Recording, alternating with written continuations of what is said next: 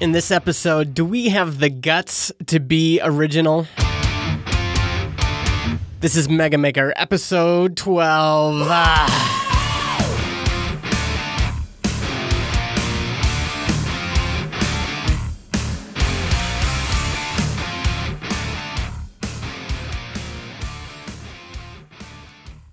So, why are we here? Why are we doing this show? Why are you listening to this show?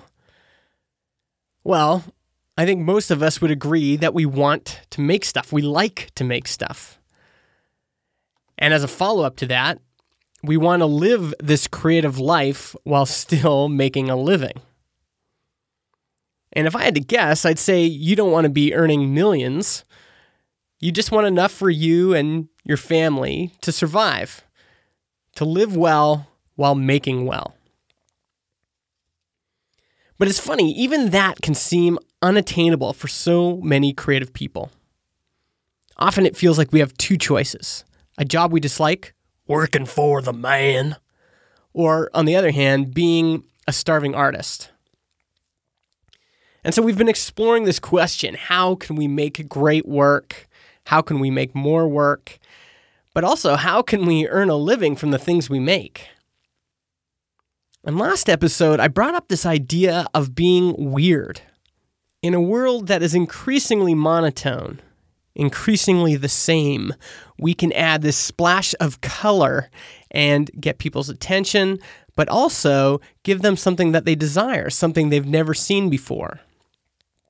I keep quoting these XOXO talks I saw in 2014. They're all online if you search XOXO 2014 on YouTube. And this one talk by Kevin Kelly really resonated with me.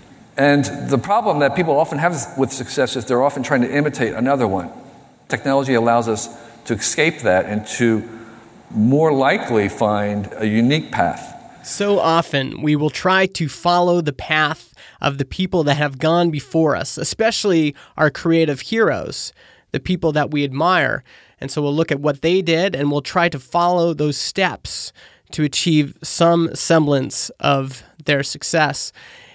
And if you've ever tried that, you know that it doesn't work. You really need to find your own path. And that's what Kevin Kelly's talking about. If we are going to live a creative life and make a living while doing so, we are going to need to find our own way. We can't depend on those that have gone before us to light the path because the path has changed. And on one hand, this is hard because we want people to show us the way. We want to know what steps we should take next. We, we want to know where to start and maybe where we'll end up. But once you give up this idea that the path is set for you, it can actually become freeing because now you know you can explore all of these options. You can make it messy. And to be honest, their path to success was messy too, as Kevin Kelly mentioned later. You've heard from many people talk about their own careers, and, and from the outside, looks like oh, suddenly they were successful. They went, they started something, and then they went through, they did the right steps, and then they were successful. But many people will tell you that the path looks more like sideways, backwards, two step forward, changing your mind. So Kevin is saying three things here. First of all, our success is going to look different than those that have gone before us. Number two, finding success is messy. It's not easy. It takes work, it takes experimentation. And number three, the way to find success is to be unique, to not be like everybody else, to not follow the crowd, but to find a different way. In other words, like Jonas mentioned last episode, we need to get weird. So come on, everybody. Let's mess this place up again. Get weird. But this is harder done than said, especially when we're talking about making things that people will purchase, making a living from the things we make. Let's talk about this week's Maker Mission all this week, I've been running this really weird social experiment where I ask people to send me their cell phone numbers, and then I've been texting them these little secret maker missions. And just a couple minutes ago, I asked people to send me a photo of what it looked like out their window. I'm getting photos from all over the world. There's hot climates, there's cold climates, people's yards covered in snow, there's palm trees, there's nighttime pictures, there's daylight pictures. It's really interesting. And the best part is it seems to make a difference in people's lives. They've messaged me to say, you know, these little maker missions kind of give them a spark in their day. It helps them feel more creative. It gives them this really quick, cathartic outlet. And as I've been doing this, I've had two kind of thoughts. The first is that original question How can we do the work we love and still make a living? And I'd like to explore that question, especially as it relates to this podcast and this Maker Challenge that we're doing. But let me get back to that. The other thing it reminds me of is when I was a kid, my friend Josh had the Usborne Spy Handbook, and we started a little secret spy club. And every weekend, I would go to his house and we would open up the spy manual and it would have a new spy mission for us to do. And it was everything from, you know, one of us would go into the waiting area in his condo unit and create secret messages in the newspaper, and then the other one would come along later and read them, to, you know, coming up with disguises and all sorts of things. And these little maker missions I was sending out kind of reminded me of that feeling that nostalgic feeling of being a kid in the backyard with a secret club. So, how does this relate to Mega Maker? Well, first, I'm not sure how much longer I'll be able to do the show. Uh, I've been taking time away from product consulting and the other things I do to, to make these shows, on top of all the time I've spent supporting the Maker Challenge community, sharing their stories and live updates. But really, podcasters, like all creative people, are f- trying to figure out ways to have people that love the work support it. And there's people trying different models. Some people are running crowdfunding campaigns. Some people are using services like Patreon uh, to have listeners directly support the show. And I've had people reach out and say, you know, I would love to support the show somehow, like monthly or whatever. Uh, other people are doing advertising.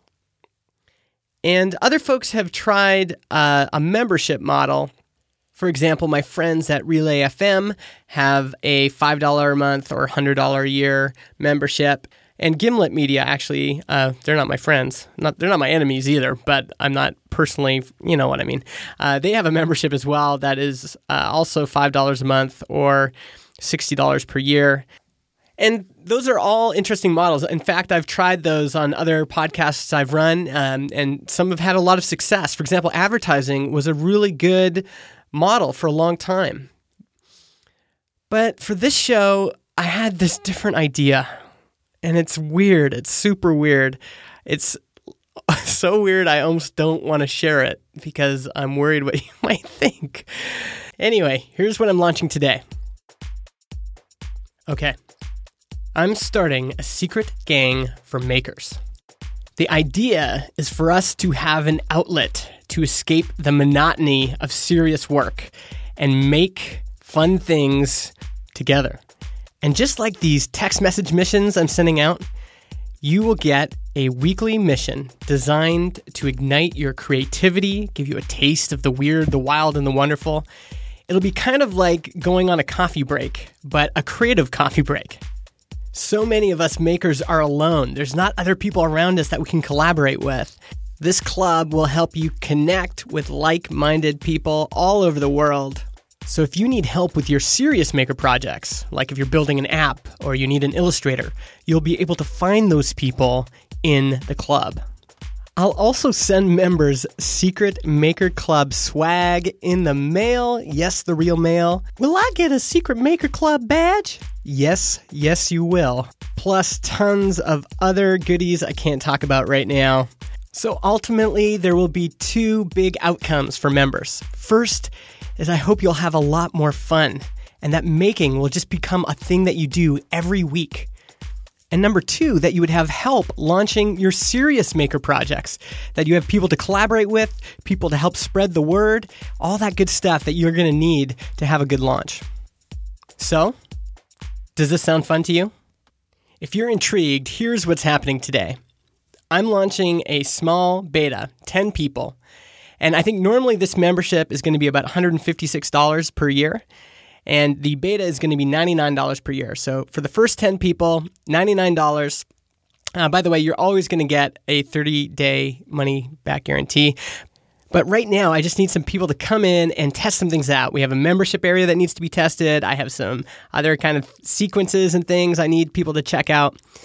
So if you want in now uh, at the ground floor when there's only going to be 10 people in, go to megamaker.co slash secret and that's where you'll be able to sign up.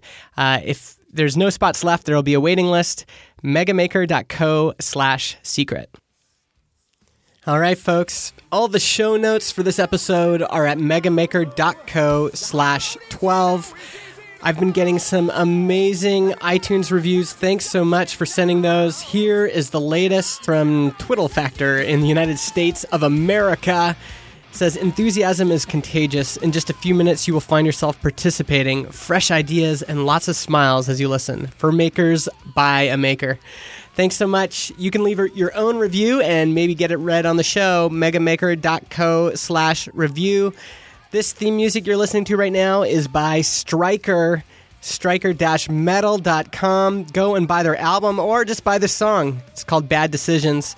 And our podcast hosting is provided by simplecast.fm. If you're not already in the challenge, megamaker.co slash challenge. I'm trying to make 100 things this year. You can make whatever you like, but the point is to make more stuff. I'll see you next episode on Saturday, but in the meantime, reach out to me on Twitter, M I Justin. See you later.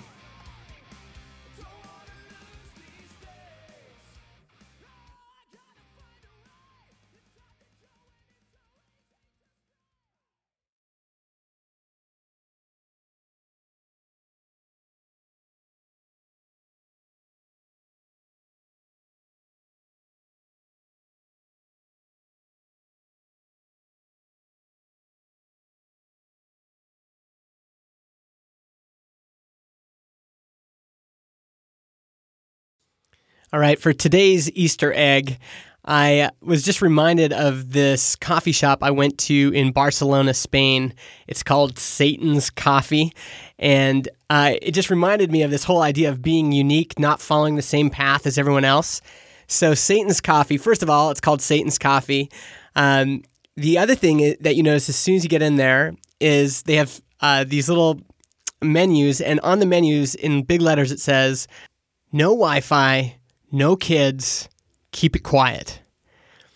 So, while every other coffee shop is trying to provide, you know, free internet access and, you know, maybe be more accommodating to kids, this place is saying, no, we are a place where you just come for the coffee. It's just for adults. There's no technology. And it's a place where you come, drink a cappuccino, and read a nice magazine. And I just found that whole thing so refreshing. Anyway, I thought I would do a little skit on what it would be like if Satan really did run a coffee shop. Oh, hey, man. Welcome to Satan's Coffee. Whoa. Whoa. Is this Satan's coffee? Um, yeah, yeah, that's what I said. Yep, Satan's Coffee. Heck yes, 666. I can't believe I'm here. okay. Listen, man, does Satan work here? Uh, yeah, yeah, he does. What? Really?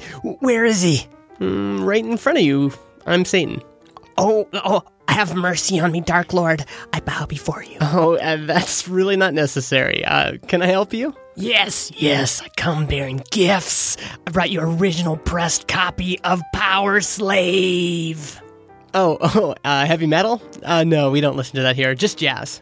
Ah, Can I get you something to drink? um, what do you have? Do you have like goat's blood? Uh, no, this is a coffee shop, not a goat's blood shop. We just serve coffee, espresso. So, so do you like serve it real blazing hot so it's like fire and brimstone in my mouth? Mm, no, we usually serve drinks at about 160 degrees Fahrenheit. That's the perfect drinking temperature. But, but e- evil. Anyways, what can I get you to drink? Um, I'll I'll just have a warm milk. What was that? One warm milk, Lord Satan. Coming right up.